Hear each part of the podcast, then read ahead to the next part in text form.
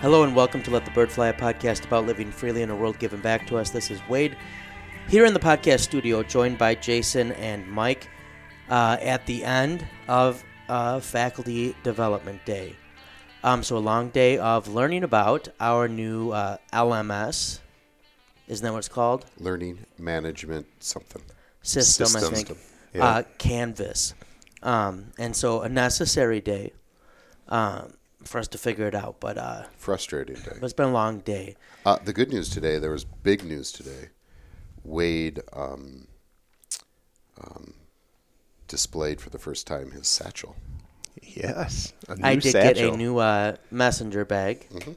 um, that fits into the uh, the pannier or panier um, for my bike better than the, the than the other one did. And, and a meme that you sent, it's not a man purse, it's called a satchel. yes, Indiana Jones from Jones the wears Hangover. Yeah, Zach Galifianakis. Yes. Indiana Jones wears one. Yeah, and uh, so I that worked well. It worked well so far. Although I'm not. I don't And like if the I would color. think like you're between Zach and Indiana Jones, like you would be the perfect meld of well, both thank of you. them. yeah, I like to think so. Yes. Um, all right. So it's been a couple weeks since we've recorded. Uh, grades are all in. They're supposed to be in. I, I'm assuming you guys got them in.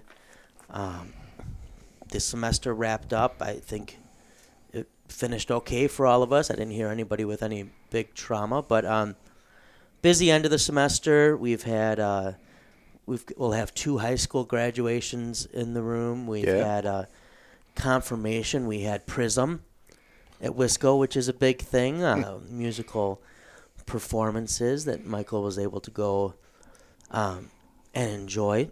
We're For- getting to high school playoff baseball. Yeah. I enjoyed it for all two hours and 45 minutes of it. all 33 songs. Wow. yep. That's impressive. And so uh, It's a marathon. You're probably hearing Jason for the last time in a while. Jason is going to be going to Germany. He's Yes. leading a uh, a tour group, and then he's going to be going to Minnesota, Yes. and then he's going to be moving into a new house. He's going to be very careful on the stairs yeah. so as not to have a catastrophic injury. Um, I've been warned against that. yeah, so it's going to be Mike and I for a while. If Mike is going to, I don't know, are you going to Europe or anything? Uh, no, no, Yeah, any big plans? uh, no, Yeah. I don't. I'm gonna try to fix our retaining wall. You know how it's leaning? Yep. You need. Point out. You know what they call that? That you need the right batter. Well, that's what I was researching a bit.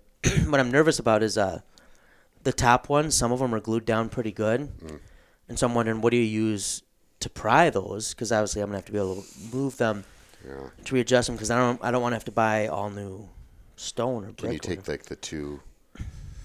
Is there enough batter from level one to level two that you could take them two at a time and just fix the base and then? That's a good question. I'll have to look at that. Because I- I've- especially by the patio, you pointed it out a couple years ago, maybe even, and it's just gotten worse. I've built a few walls, We are, and I'd be more than happy to help you out. Yeah, if you'd like to take a look sometime. We actually also did clean up around the hot tub that we don't know if it works. cleaned out the kayaks, and um, also cleaned out behind the garage. So um, Nice. You're you rightly, I will say, Michael, you rightly pointed out some problematic aspects of my backyard patio area, and we've addressed them. Yeah. We're making progress. I, I think the uh, five foot weed growing out of the kayak was the one I mentioned. Yeah, and there's no weeds in it now. No, uh, I'm not gonna make that joke. um, so, uh, we will. We have a couple episode ideas for things coming up, but we will be saying uh, safe travels to to Jason for a while. Thank you. For the topic for today, the the the title um, that I have in my head is "The Guys Get Catholic." Um, I have been uh, for the last few months and for the summer. One of my goals is to uh, to check out a lot of the old beautiful churches in Milwaukee. Now there's some Lutheran ones, but if you're in Milwaukee and if you're in Milwaukee on the south side, like this guy is, which was Poles for the most part. Um, and really, I know you do a tour to St. Joseph's with your class. right around there is a cluster of five or six, really, you, that you should And see. And there's some historically significant, not just for the United States, but for the world, which is not usual for uh, places of worship in the United States. Right. Yep. Yeah. And so, uh, and a lot of different masses to see. Really, um, you've got Saint Stan's with the Tridentine Mass, um, Saint uh, Josaphat's, which is uh, sometimes ad orientem. Yep. Um, work in some Latin, but it's Novus Ordo. Um, Saint Anthony's has a mix of English and Spanish in the same mass. Um, Saint Michael's with, uh, um, I, I think, a large Hmong community, or um, or maybe some Burmese as well. Um, so a lot of interesting things to see May, as far as may I suggest one thing before not to interrupt, but uh, the the Orthodox community has a Coptic church um, on Drexel and Oak Creek, Huh. and then the one that's in on uh, on the north side is uh, Frank Lloyd Wright. yeah, Yeah. this is on my So, list. Yeah, that's uh, one of those like it's pretty rare. So anyway, if you ever want to go to one, let me know. uh, we should expand. Be happy to. Um, I would I would be very interested in going to the Frank Lloyd Wright one. I drove by that the other day, and I did I did not realize I knew that he had done one. I did not realize that it was in Milwaukee. Yeah, he's quite a few uh, quite a few um, architectural gems from Frank Lloyd Wright in Milwaukee. don't tell Jason when we're going. Yeah, I, we'll go when he's in Germany. you, can go to, man. you can go to Orthodox Church in Germany. Yeah. Um, I don't want to go to a three-hour Greek Orthodox Mass, though. Yeah. Although you can walk in and out like yes, you can. however you want. Like Saint Sava's, I've checked out, and like there's people they just walk in and out. They come in, they kiss some stuff. They do a little like Mm-hmm. Yeah, rocking, yeah, I didn't even think of that in your they- neighborhood too. and then they're out of there. Yeah, Um, which is a part of their pi- worship piety. Yep. And uh, so I've been to a lot of masses because I kind of like to go to see the space as it's being used. I mean, that's part of understanding the architecture. And I will say, this would be an interesting episode sometime. The the space often really shapes how a mass is set in some very interesting ways. Um, whether it be a weekday mass, which is a lot of what I've been going to, because that's when you can kind of get in and there's a smaller crowd and and walk around and see things.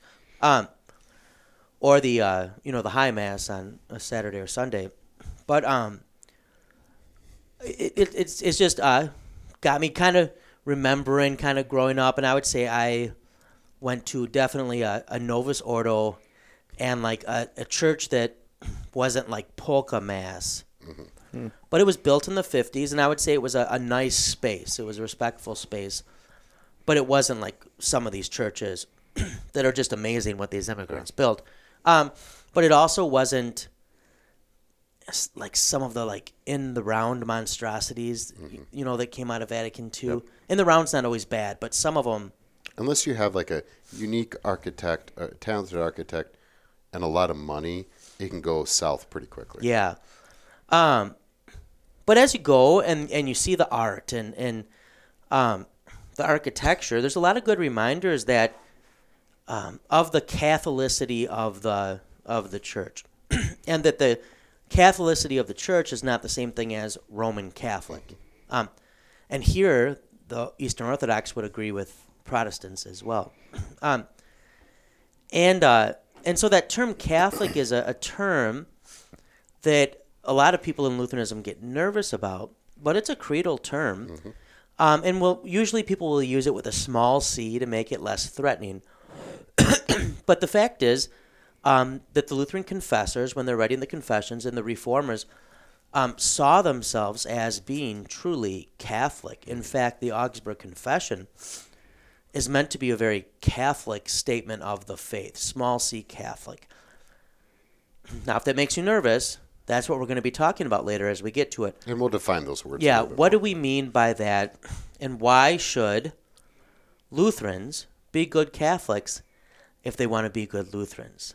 And right, we'll explain what we mean by that as we as we go. and and it, it's this is more than just a uh, theological curiosity. Mm-hmm. This actually gets played out in, in in a lot of different ways. Right.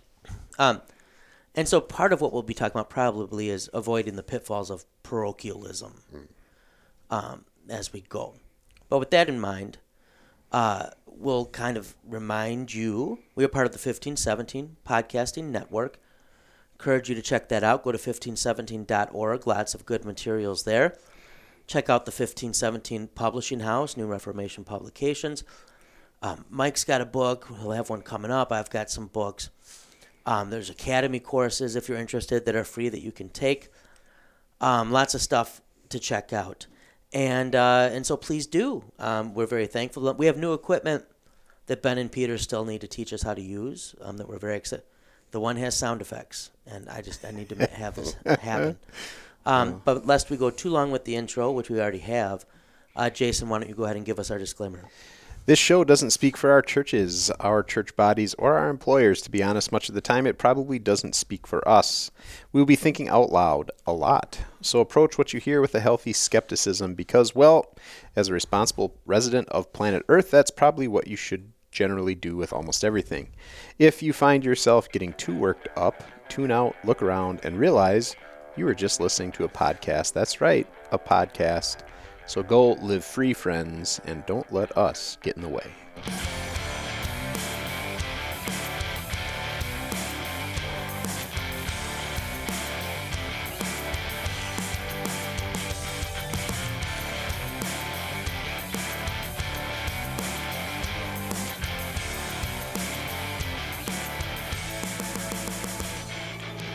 And that brings us to our free for all.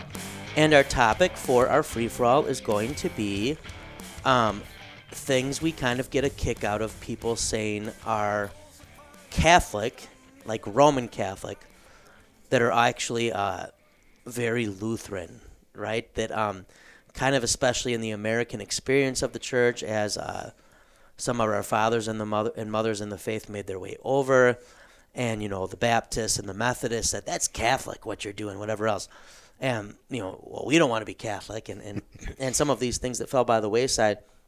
Um, but things that people think is uh, capital C Catholic, Roman Catholic, it's actually pretty darn Lutheran. Um, and I've done a lot of talking already, so we can kind of go around the table or jump in as we have it. But Mike, do you have one that you'd like to start us with? Um, yeah, I would. I would probably start with the sign of the cross, That's a good right? one. And and a lot of this, of course, is a part of our uh, Roman Catholic prejudice of that that that has been with the American uh, culture from the very beginning, which you can understand when you're breaking away from the European uh, monarchy or whatever it is the Old country.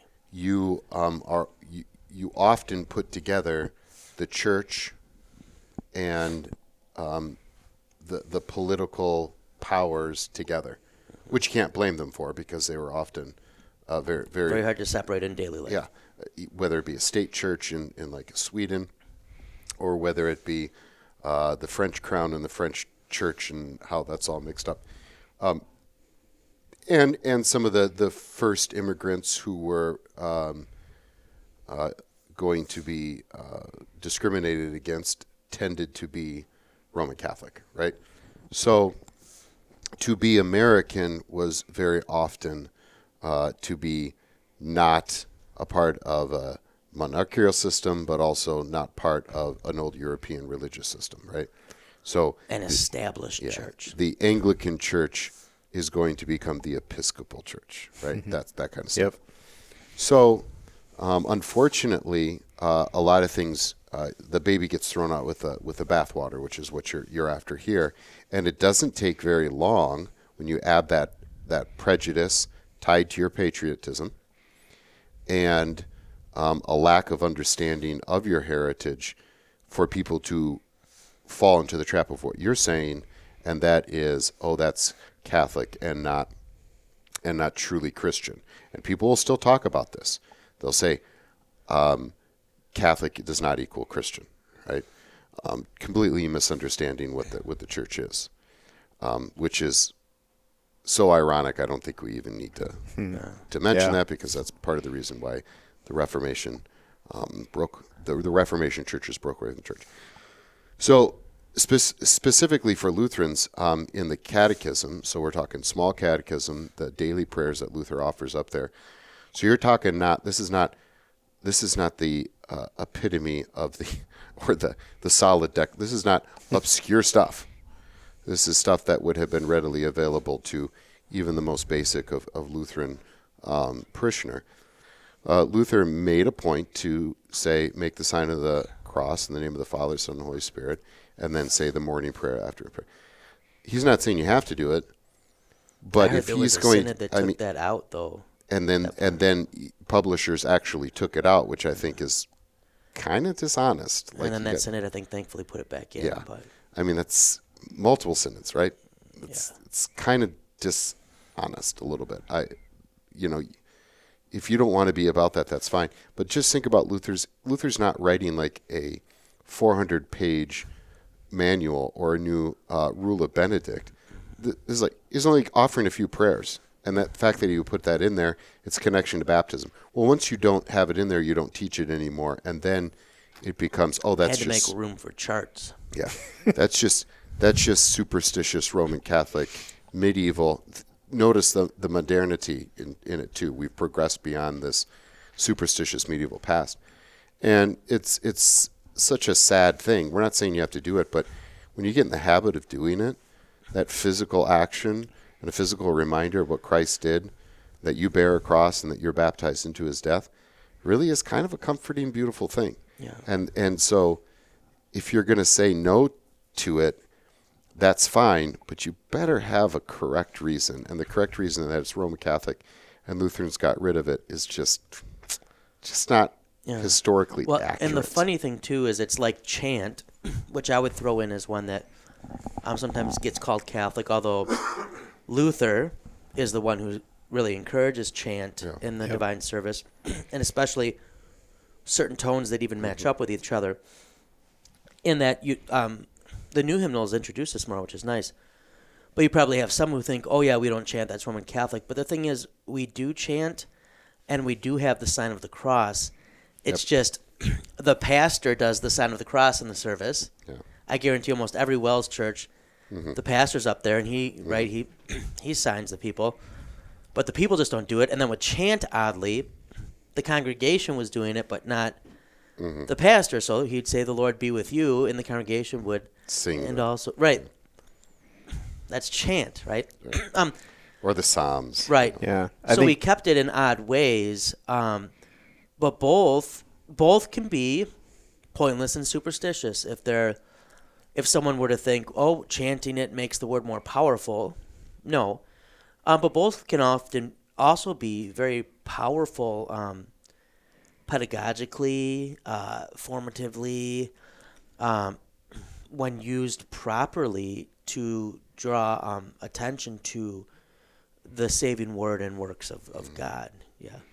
I think uh, just to build off the um, chant, and, and I was going to say, I was to, that was one that I was kind of thinking about, but I was going to say more so singing the Psalms, but I think it was more the connection of chant. And when the 93 Christian worship came out, that was one of the biggest complaints that, you know, and uh, I was just a youth in the, um, our church at the time, but um, the singing of the psalms was one that that people really reacted to, and for that reason, that well, this just seems this seems so Catholic, and I think that, um, but you know, it's ironic in both ways, in in a sense that, I mean, Luther used the psalms as basis for a number of hymns, right?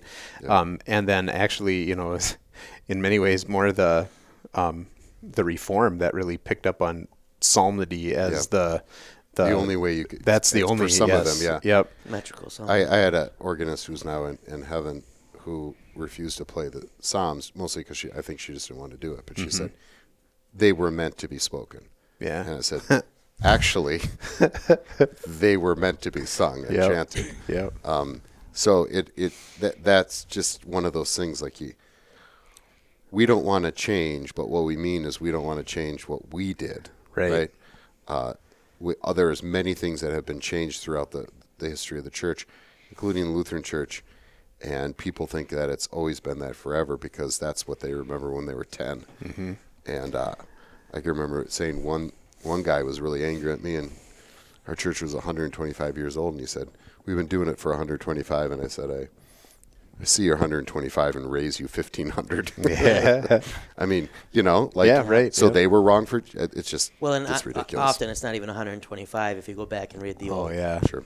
old notes. Jason, you got one? I do, yeah. Um, the other one that I was thinking, the one that I've had th- personally the most reaction against um, serving um, in parish ministry was Ashes on Ash Wednesday, which um, we did a couple other things, and there are some some other practices or, or things that I was really expecting a big "this is Catholic" pushback on um, that didn't really come, but uh, the Ashes on Ash Wednesday was was one. And I think that's uh, but in like doing some research on that and you know as we were working at educating the congregation because it it took uh, probably a year i think it was maybe two or three years before from when we started talking about it to actually implementing it like how you know broad a practice that is it's just that you know roman catholicism gets all the press with that one I'm gonna throw one out. I got a few, but um, Oh. vestments, Well, any kind of vestments. and yeah. I think that that's changed a lot in synod too. But Well, um, and there's a historic,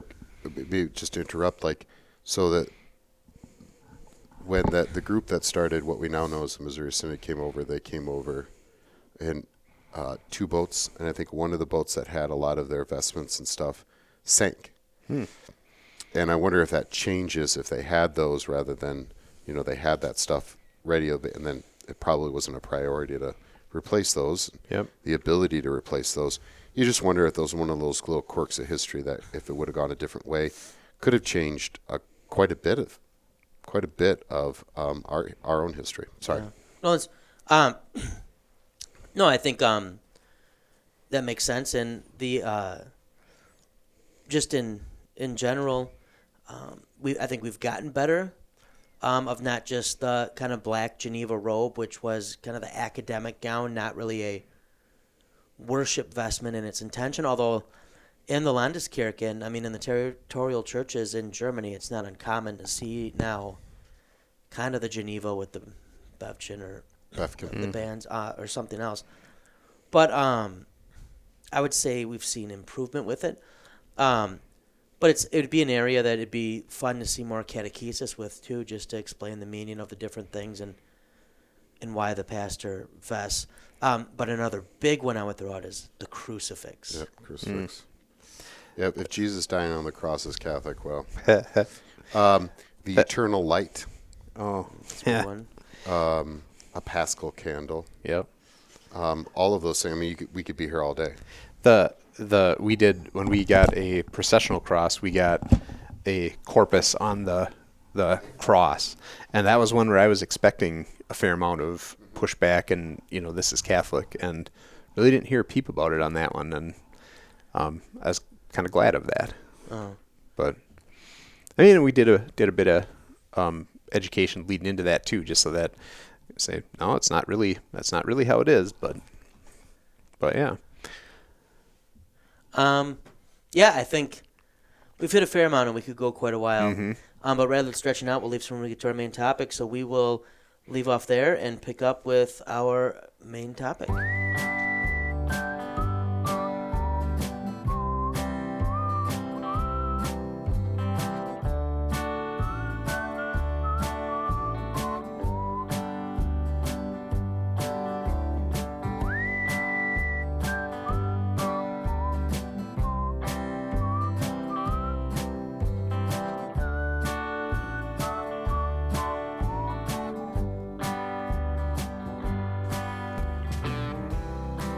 Brings us to our main topic, which is uh, how to be a good Lutheran by being a good Catholic.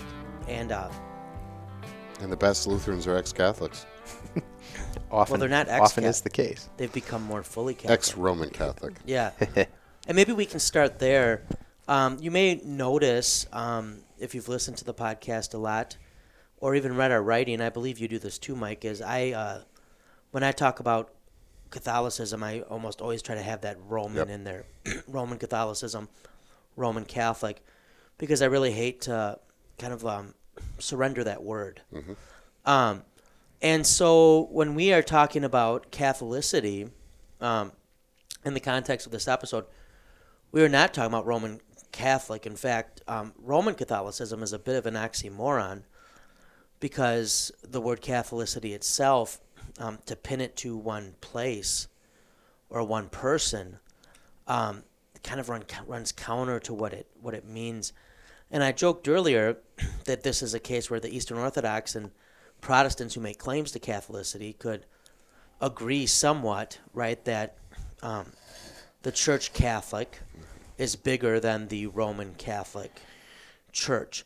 So maybe if we could start with, um, and I'll throw it to whichever of you wants to pick up with it, the roots of that word, what what the what was meant by that term Catholic for the early part of the church history, um, and why it's a good word for we as Lutherans to want to claim still today. Maybe I'll just do a little history, and then you can maybe get into Sure. the definitions. That uh, the words hanging around there, but really after the Great Schism between East and West, you see the West identify itself as Catholic, and the East identify itself as Orthodox. Orthodox meaning right praise, and um, um, being correct, right? Ortho, orthodontist, correct, you know, straight teeth, straight, uh, uh, straight doctrine, and straight praise.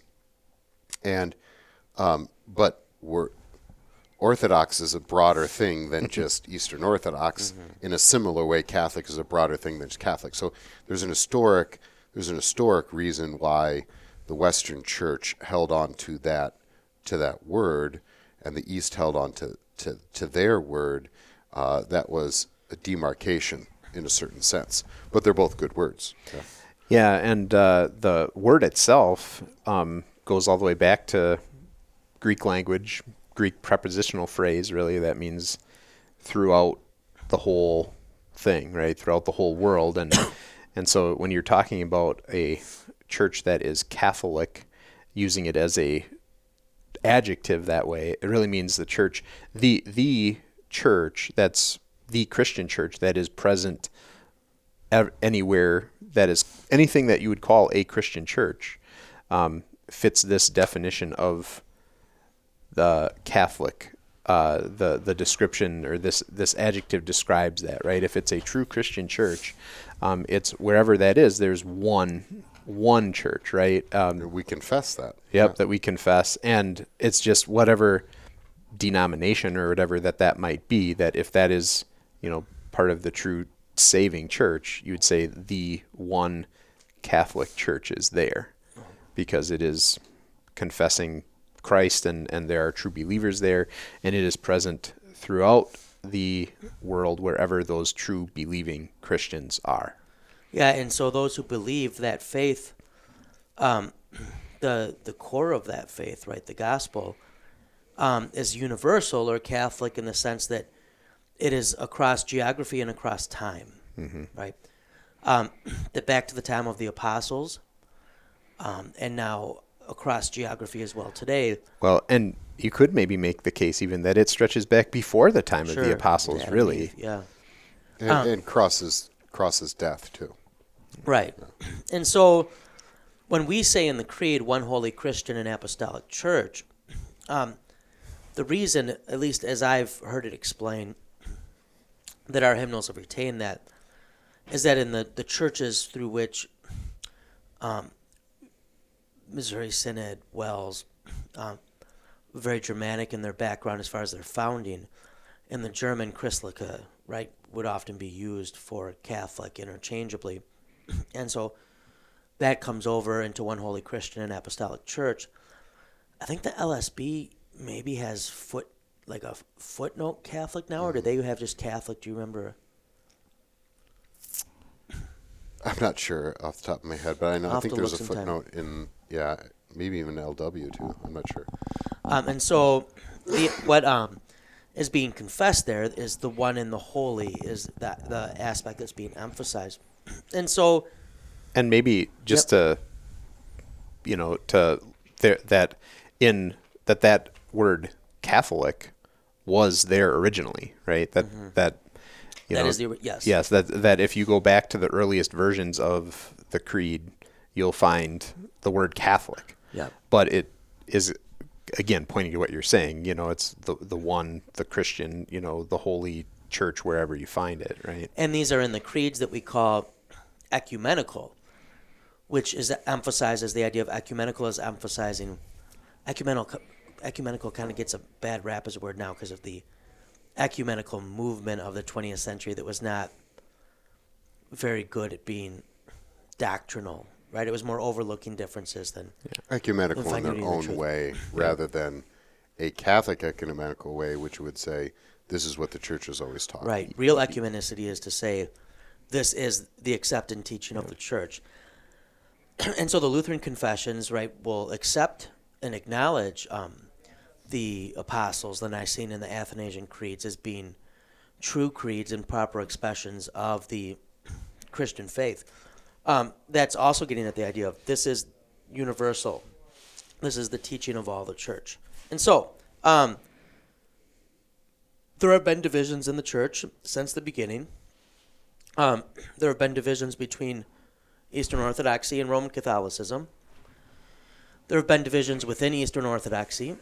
You can have patriarchates that are not getting along. Most famously, there's been divisions within the, the Catholic Church of the West with the Protestant Reformation. Um, really, better said, the Protestant Reformations.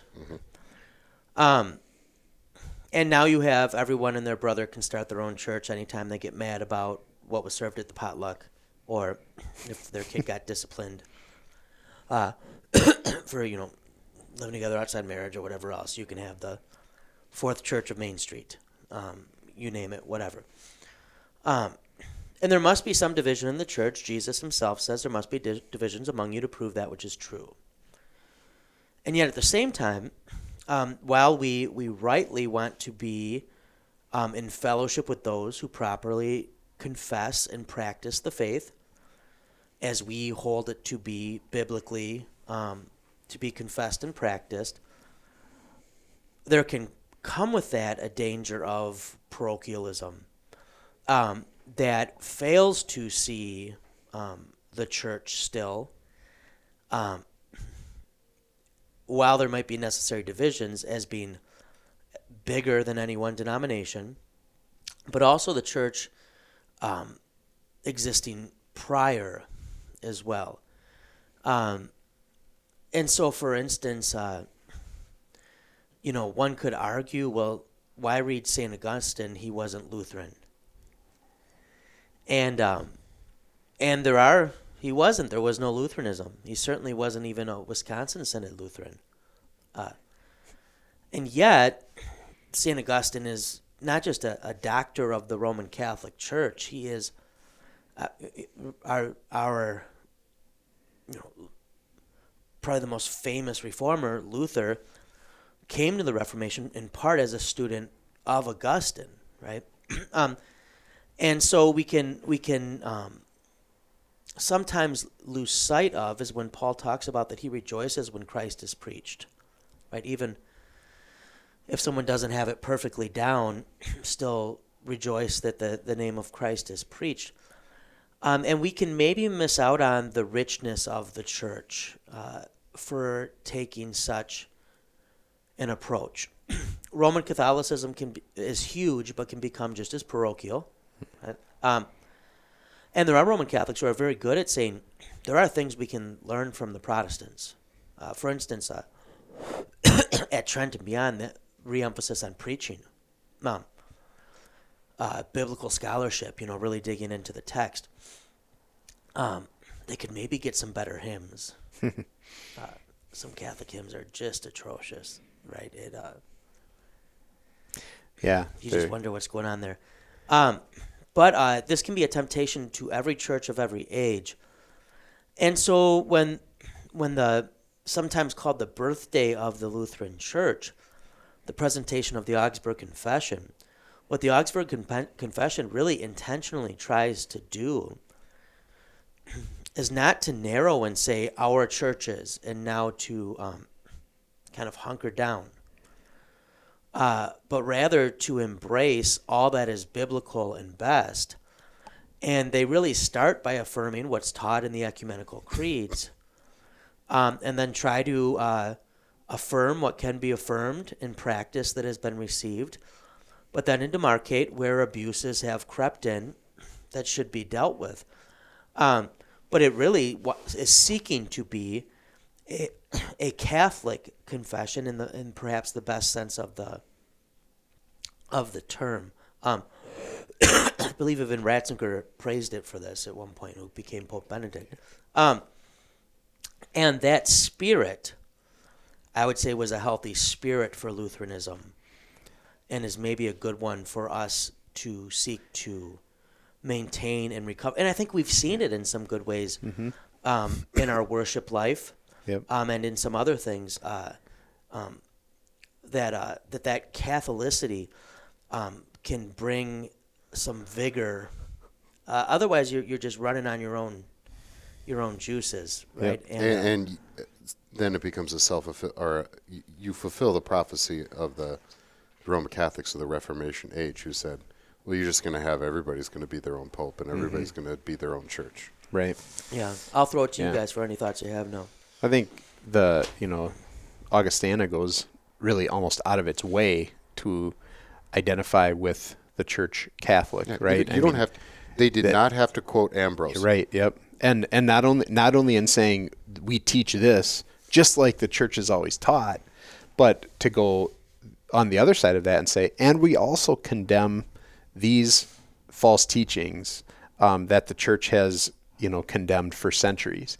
Um, to to make again to make that case um, that you know we are standing with you know believers who have gone before you know back to the time of the apostles um, and I think the other thing that you know I wanted to mention, just based on what you were talking, is um, I think the Catholicity part of the, some of the positive developments in the spirit that we see.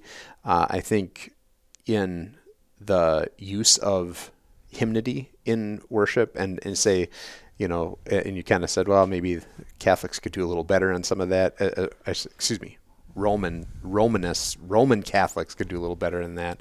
Um, but I mean, if you flip through um, a Lutheran hymnal, you're going to find hymns from, you know, uh, a thousand years ago, fifteen hundred years ago, um, as well as ones that are written 15 years ago.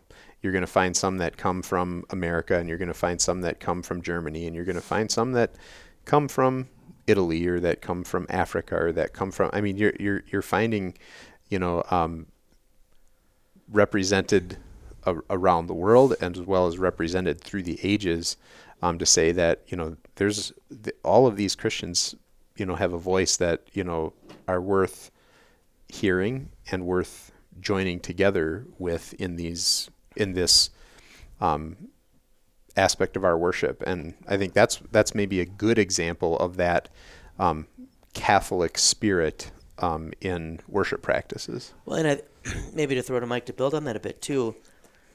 We we sometimes hear, even from people who should clearly know better and are ordained, um, when it, something comes up about the liturgy of it, you know, oh, it's just this old stodgy German thing. there's there's very little about the liturgy that is German, right? Um, maybe uh, Mike, if you want to hit briefly on the um, the Catholicity of the Western Rite. Yeah, absolutely. I mean, you can. you- You're not going to find much in that rite that's not found directly from the Bible. If anything, it's Jewish, right? It follows the Jewish synagogue and Passover uh, pattern, um, sometimes almost to a T. And um, you know, just kind of a, a larger question, and this is a generation that's um, getting older right now. Um, I just had a pastor friend said, you know, our uh, praise band, uh, we don't have a praise band anymore. They retired. the contemporary, the contemporary praise band retired. Um, they they will say things like, okay, you, you know, you're not be, what they what they mean is you're not being universal. You are being parochial by sticking to this liturgy. Now, to be fair, uh, the liturgy often was done without any feeling, without any thought, certainly without any teaching. and not always very well anchored in the traditional Western rite. and it was it was just going through the motions. It was dead. and maybe also very little variety in Yep. in a positive sense. Yep. You're not. You don't. For a long time, you didn't put money into uh, uh, art and music in the church. I mean, Right. you, you, you reap what you sow, right? Um, but they but they want to say we want to be open-minded, universal, tolerant, welcoming. Just you can we can pile on the terms here. But what they really mean is actually a very white Anglo-Saxon Western capitalist middle class vibe. Suburban. And they're completely blinded to that. And um, and so the the word Catholic, it's as I said, it's not just a, a theological um, curiosity for us, and and we look at the etymology and the history of it, but it really is a bit of an attitude, and the attitude is this: is that there is one church, and um, to be truly open-minded and is to say there are things from Roman Catholicism that they they do they, they have a better understanding of ethics and natural law. We may not agree with all of that, but they've thought about it a heck of a lot more than us. The evangelical, which is a whole nother word, right? That we could do a thing on this. that excuse me. That that I think um, is is Lutheran to the core, but means something different now, right? Um, I can learn all sorts of things from from from from them. Um, I think have done uh, a lot of groundbreaking work when it when it comes to um, textual stuff, archaeological, being interested in those kinds of things. Um, a lot of practical things. I mean, you don't. I, you know, th- there's something wrong with the church growth model of the 80s and 90s that we, we, we understand, but you know, maybe you should have a you know a little bit more welcoming spirit. maybe you should have a handicap. You know, some of the stuff is Yep. they're thinking outreach when we weren't always thinking outreach, and and we give credit to them. But that's the beautiful thing that this is one church, right? And so um, that that whole like, oh, you like Luther or Luther, that's you're being parochial. Go, no, it's the exact opposite. What Lutheranism is trying to do, at least, at least, in a th- if if someone thinks about it, is trying to maintain this anchor in the church, and to say, um, we are trying to say what the church has always said, and I really like that you said. Uh, they went way out of their way. They did not have to do this, Right. Right. And so sometimes when it back to worship, sometimes we'll read Luther and say, um, well, Luther made these concessions um, because he didn't want to disturb the peace and, and he was being patient with these people. And that's true, and he did say, say things like that, but he did not mean, oh, we are going to progress to a certain place and we're just got to go slow for these idiots. Um, he was thinking pastorally for everybody, like there's some good things here Right. that we do not want to throw out. There's a number of times where the reformers will say stuff like, you know, we would gladly submit to the papacy if only he would allow the preaching of the gospel. And now, they're they're they're saying that, and there's some hyperbole in that mm-hmm. because they have raised other issues in Sure. practice. But the the thrust of it is still true that like we're not looking to throw everything out. We actually we we just want the gospel. And, and this doesn't just play out in worship. Uh, like we go on for hours about that, but I, it gets played out in our teaching for sure as we look to a class and, and we have people from all sorts of different denominations and, and even religions, is to say, I'm not trying to make you Lutheran, nor am I trying to say that Lutheranism is better, whatever. I'm saying this is what the church always taught. This is what the Bible taught. This is what has been handed down to us from generation to generation we did not leave the Roman Catholic Church. They kicked us out, right? So when somebody, I left it though. yeah, you did. uh, when some people are, they would have kicked you out eventually, though. I don't think they technically Actually, have them. They're not probably anymore. still on the books. Yeah. Um, Because I've never like written a letter or anything. So And I mean, they've been letting me take communion in all these masses.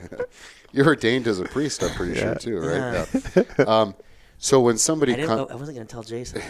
when somebody comes from that, uh, let's just say, more evangelical uh, mindset, an American evangelical mindset or whatever, and and says deeds not creeds and let's let's not be parochial or whatever um, what they really mean is we want to be kind of generic protestant and we really don't want any kind of roman catholic lutheran kind of episcopalian kind of stuff We don't want to be called out of ourselves in our life context, and so it's the exact opposite of what they're trying to do right? they are actually being divisive. And so when you think about like diversity, um, the diversity of worship in the Christian church, which you, you talked about in hymnody, um, there's nothing more bringing people together than the Western Rite. And make that point over and over and over again. Like if you just throw it all out in the name of diversity to do your own little thing, which is about as middle class American as you possibly can get, you need, at, quite frankly, you need to read the room, hmm. but also you, you haven't, and, and it's our failure. We'd never taught this kind of stuff. Um, so I think it also helps in uh, uh, uh, evangelism and apologetics too. We're not trying to make you Lutheran. We're not trying to argue into, we could care less about the numbers of Lutherans in heaven we care about the numbers of people in heaven. And um, we're trying to preach the gospel here. And, And the arguments we're making, if we're making good apologetical arguments, it's not our arguments that are narrow minded and tied to our times and cultural experience.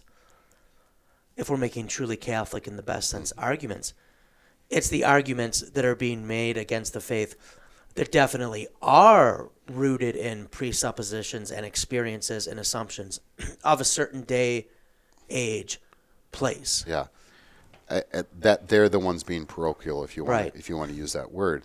And I, I think that when we say Lutheranism, and I say this in class very often, I say when I say Lutheranism, read the classical, authentic church, good, bad, and ugly, the whole deal, but this direct line to the apostles' testimony to Jesus Christ.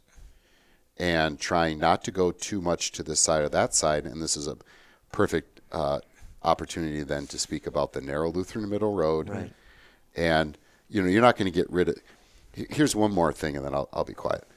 Um, I get really and, and I'm guilty of this too, but I get a little irritated when when we ha- when people have self hatred of Lutheranism or of a specific synod.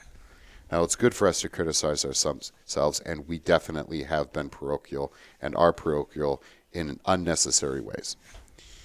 Um, but I want to say to people, every group's weird. You don't think the VFW Hall or the Democratic Party of Waukesha County or the Republican Party of Milwaukee County or your office, your whatever, Your friend group. they're not weird. They don't have their they don't have their their Group own chat. language and their own uh, uh, attitude that comes off as um, exclusive or whatever. Every group is weird, right? So you're not going to change that. I think you should be aware of it, but to kind of be that little self hatred, which really is self justifying and self righteous because I'm better than the group. And we're all guilty of this. And it's good to point out these things. But if you're truly going to be, okay, we're going to be ecumenical in the right way, if we're going to be open minded in the correct way, under the, you know, under the authority of Scripture, right? Um, well, you're being Catholic. Mm-hmm. And the people that tend to either go for like a, a left leaning, like just get rid of the doctrine and then everything will be great. If we don't believe in anything, then everybody can be included is illogical. And the group that says, well, a more tends to be politically right leaning, although not necessarily. If we just get rid of the culture, right? This is why I'm talking about that every group's weird. If we just get rid of the culture, then all of a sudden Jesus will be palatable to people and we'll have all these people come in. Both of those are illogical. Both of those are not Christological. Both of those don't heed the warnings of Christ and the and the church, and they're not really. They're they're you're, you're being your own little weird group. Right. You're doing exactly what you hate. and it gets to be like the person who and we could pick any side of whatever but like I only get my news from Fox News because you know you can't trust whatever. Well, then I only get my news from Newsmax. Yeah. Now I only get it through One America News, and now I only get it through Daily Wire, and now I only get it through whatever new thing gets made up. Well, the church can become the same thing. And this is not to say, like, if I had a student who doesn't really know the gospel, um, and, you know, they really want to learn about the, the gospel in the church, I'm probably not going to be like, read St. John of the Cross. Because you got to work pretty hard to get some gems from St. John of the Cross as a Lutheran. um, but there's some things, if you read critically, you can go, okay, that's useful. I'm going to say, let's look at the small catechism and John's gospel, right? But um, there is a time when a Lutheran pastor should read St. John of the Cross or Bernard of Clairvaux or, you know, pick someone um, and be able to do so critically. I sometimes get a, a kick out of when we will have um, a nervousness about our pastors who went through, you might have heard, the best worker training system in the world. uh, reading something, you know, not from NPH, um, and a nervousness that they can't handle it. Our, our publishing house of our group, Right. yeah. When Luther critically read canonical books of scripture and is like, yeah, James, I mean, I'd like to take it out and I really question if it fits. um, and, and Luther, and, and especially the Lutherans who follow him, and as someone who does a lot of, of Flacius stuff, um, or what did we agree to say? Flacius? It sounded classier. You said Flacius, I say Flacius because you. and you're going to say Flacius. Okay. Okay. uh, but That's um, like I'm obligated now to say Flockius. just okay. do it, Jason. All right. Um, but um, they really just, for what was available to them, they they plow through the fathers of the the Middle Ages and the ancient church, and pull out these testimonies um, to the gospel and to the doctrine of justification. And and saying there's some things I'd leave behind, and, and Luther says of even of his own works, they shouldn't be publishing all of these, and I don't want everybody reading all of them there's certain things. St. Augustine writes his retractions late in life where he goes, here's some stuff I shouldn't have said. And so I think part of the gift of a Catholicity in the in the true sense um, is it avoids, it takes us out of um, for for all of its talk of being open minded. 2022 America is probably more narrow minded than the Roman Catholic Church of the 13th century. Absolutely. and more judgmental. Yeah. Um, people sometimes uh, don't appreciate the great diversity that exists still today within the Roman Catholic Church. But the Catholic Church of the Middle Ages, Dominicans, Franciscans, these all had different emphases.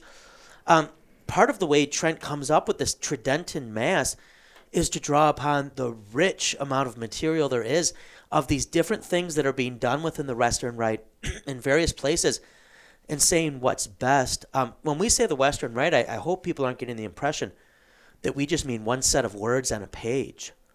Um, there's a lot um, in the history of the church to be to be drawn upon.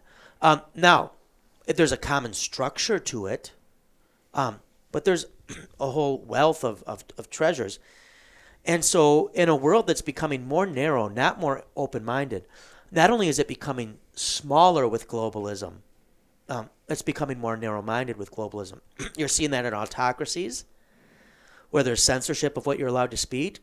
Um, but you're also seeing that in Western liberal democracies that are really struggling to survive precisely because um, there's so many tribes becoming parochial. Um, and there's a level of censorship that even the Inquisition would not have had. now, they're not torturing people Right. physically, they're just tormenting them online. Um, but uh, and I, let's not get in. I'm not getting way into cancel culture because Christianity has been very good at cancel culture too. But um, but here with Catholicity too, maybe there's a helpful reminder.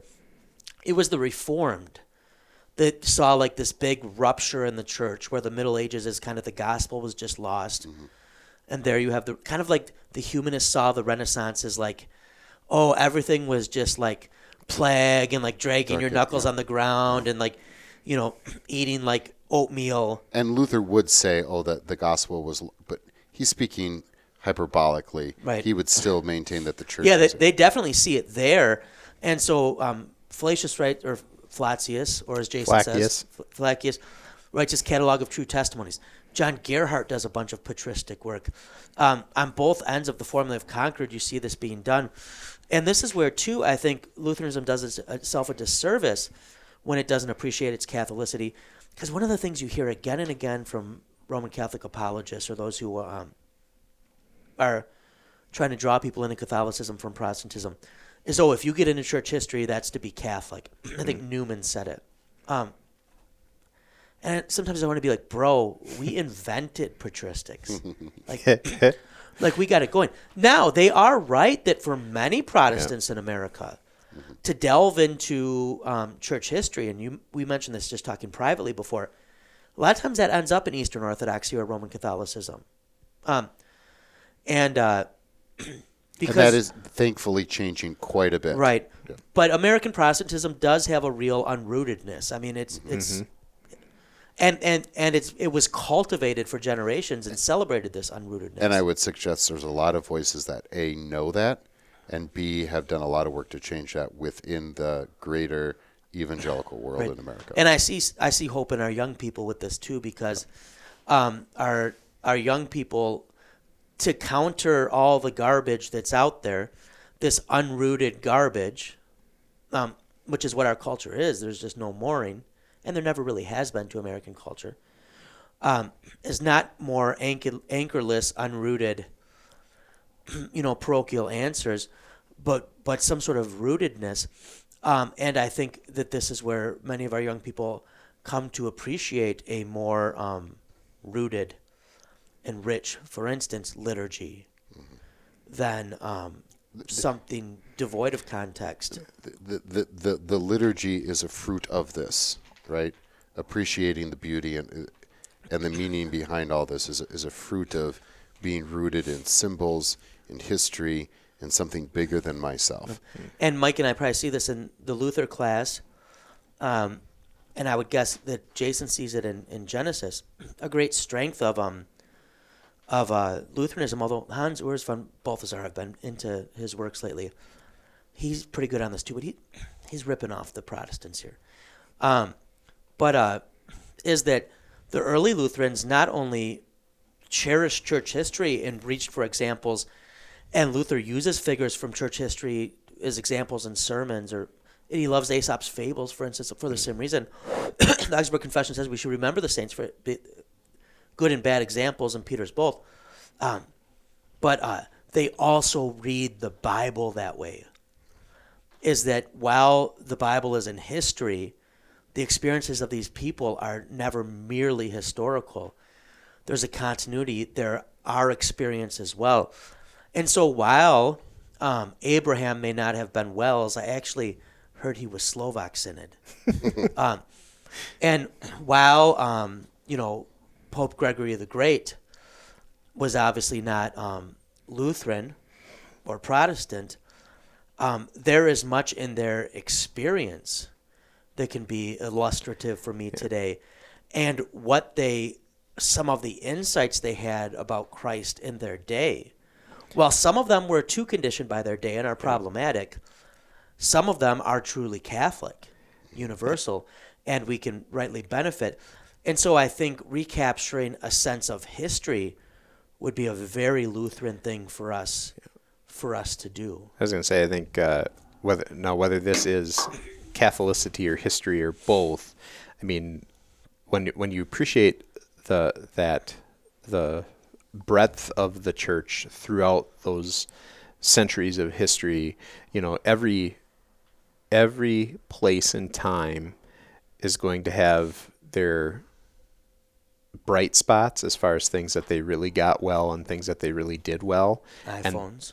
yeah, right. Yeah, and then there are going to be some. Then there are going to be those places too. Every place has their blind spots all also. the stuff we did on iPhones. Yeah, yeah, and you know, so I think that's one of those things that as you look back through the church, or as you look across the the different, you know, um, the the uh, through the not just the the time, but the the space and different places to be able to draw from some of those things and, and to recognize, you know what, even though this person was, you know, from you know this country or this continent or th- uh, and living however many years ago, there's still good stuff here. Yeah. But then even in some of the things that you miss or that they that they missed, you find maybe an example of oh, you can see what happens now if you get a little bit off the beam in this way or that way. And then it helps it see helps us see it when we're guilty of it as yeah. well. Yep. And there's a there's a level of arrogance that only can come from modernity and specifically the United States that thinks that you can just completely cut off all of history mm-hmm. and and think And that it's a chauvinism. to think that you have no blind spots and in our own in our own little circles i mean i've heard that right? Like it's as if the gospel was completely lost from you know st paul and then it was completely lost and then there was this little glimmer of hope in luther and for two generations and then it was completely lost until it came to milwaukee. And i mean ordained ministers who are like you can't quote augustine. Or Augustine even. yeah neither of them Or August Dine? Time. Yeah, what is that? I don't know. still- I, will I have to still get my maintain if approved Florida Calls pronunciation. it St. Augustine. But I'm they going call with it them. because it was the Spanish pronunciation. I'm going to. and you're not speaking Spanish. listen. If if there's any intellectual information coming from the state of Florida, Oh, I see what you're doing. you know, I do respect that. you know that it is the right. I respect thing to that. do. So Okay, now I got you. um, yeah, and uh, and and just I want to come back to and say again, I'm not minimizing the importance of holding to one's proper confession of the faith. Um, we ought not, um, you know, diminish the the fact that um, it's a wonderful blessing to be in a church body that confesses the faith as robustly as possible. Um, it's just to recognize that the Christian faith is, is such a great thing and Christ is such a savior um, that he's been busy elsewhere too. Um, elsewhere earlier in time, elsewhere across um, a variety of different geographic or confessional boundaries.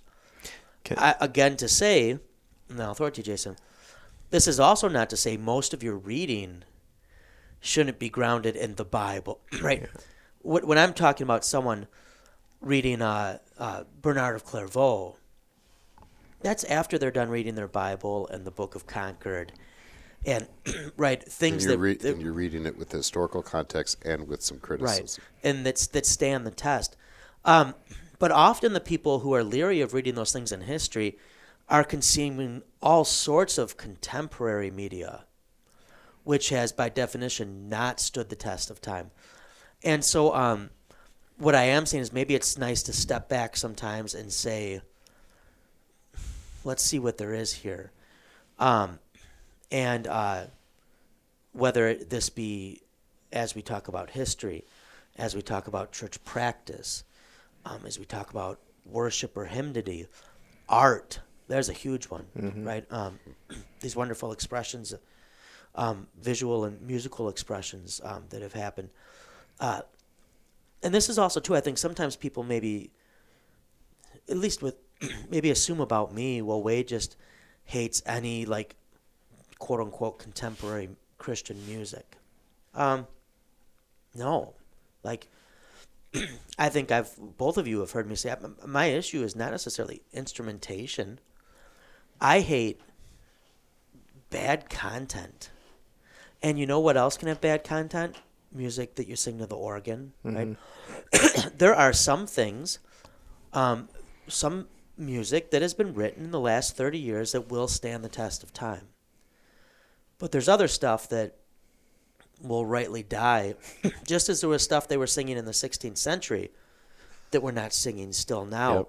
Um, so I, I, you know, I, I don't want to diminish that nothing. I don't want to make it sound like nothing good could come from our ta time, place, or age now too. But And- and to your point about like every time we talk about the boundaries, we should talk about twice as much the universality of the beauty of the church. The flip side of that too is to say, um, your little group, whatever it's going to be, dear listener, you you are the church right there, and I think we would all agree that, you know, there you should fight for the tru- truth, find yourself a gospel preacher. Th- those are primary things, right? You got to have the gospel.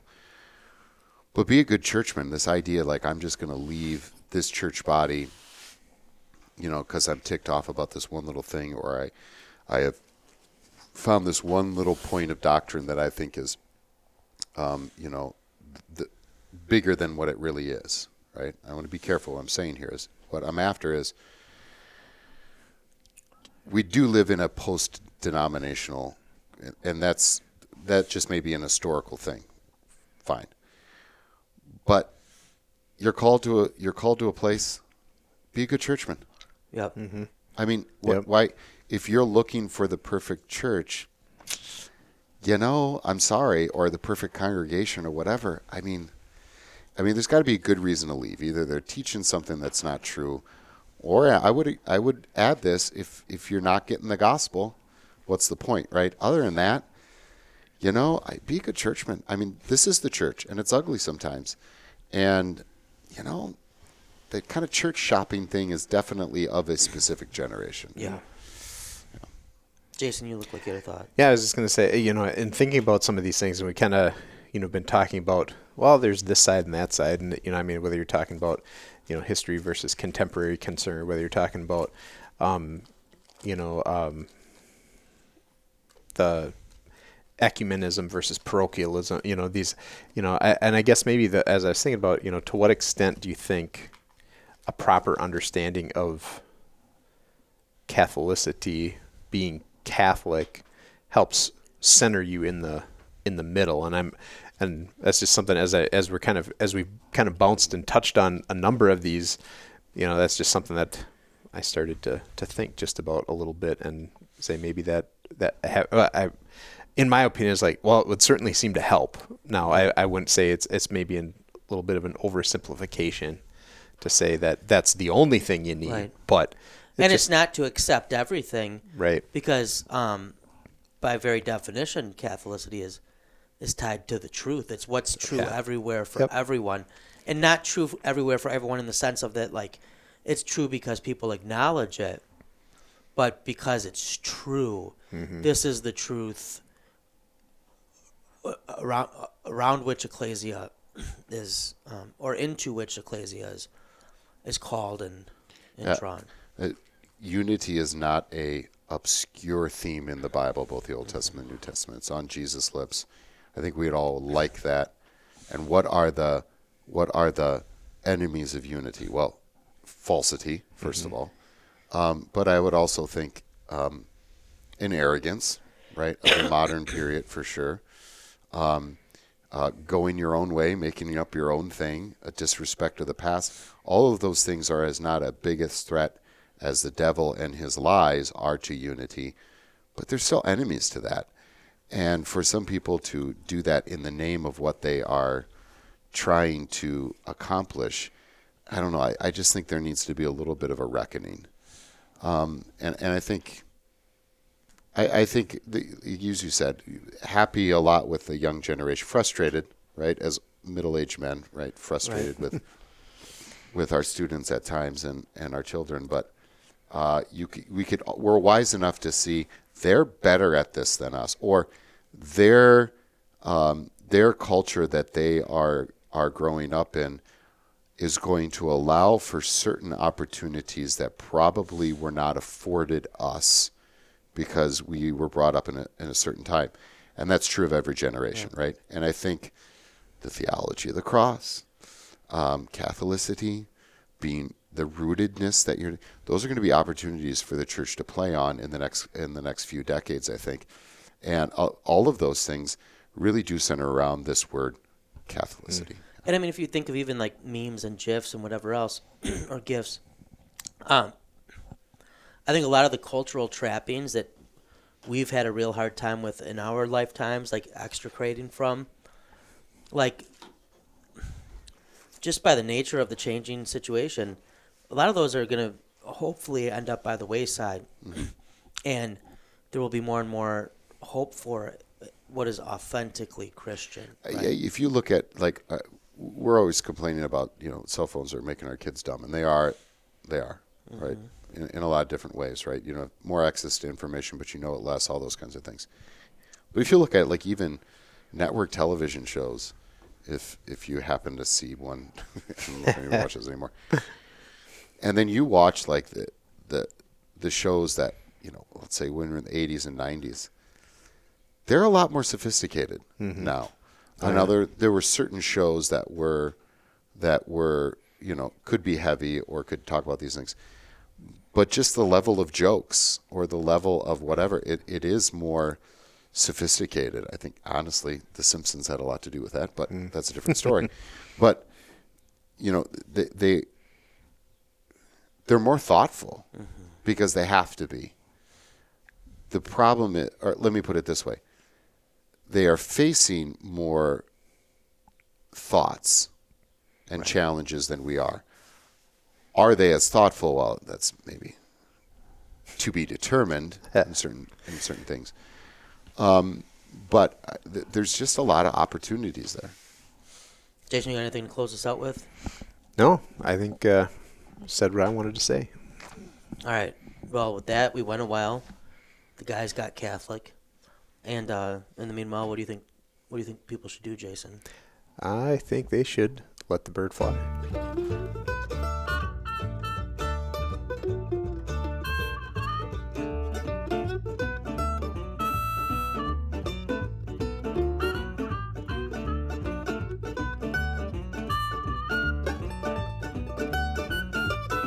Uh, every evening when the sun goes down, get with my party and I begin to clown. I don't care what the people are thinking. I'm not drunk, I'm just a drinking. I set 'em up another round. I set 'em up another round. I set 'em up another round. One more round won't get me down.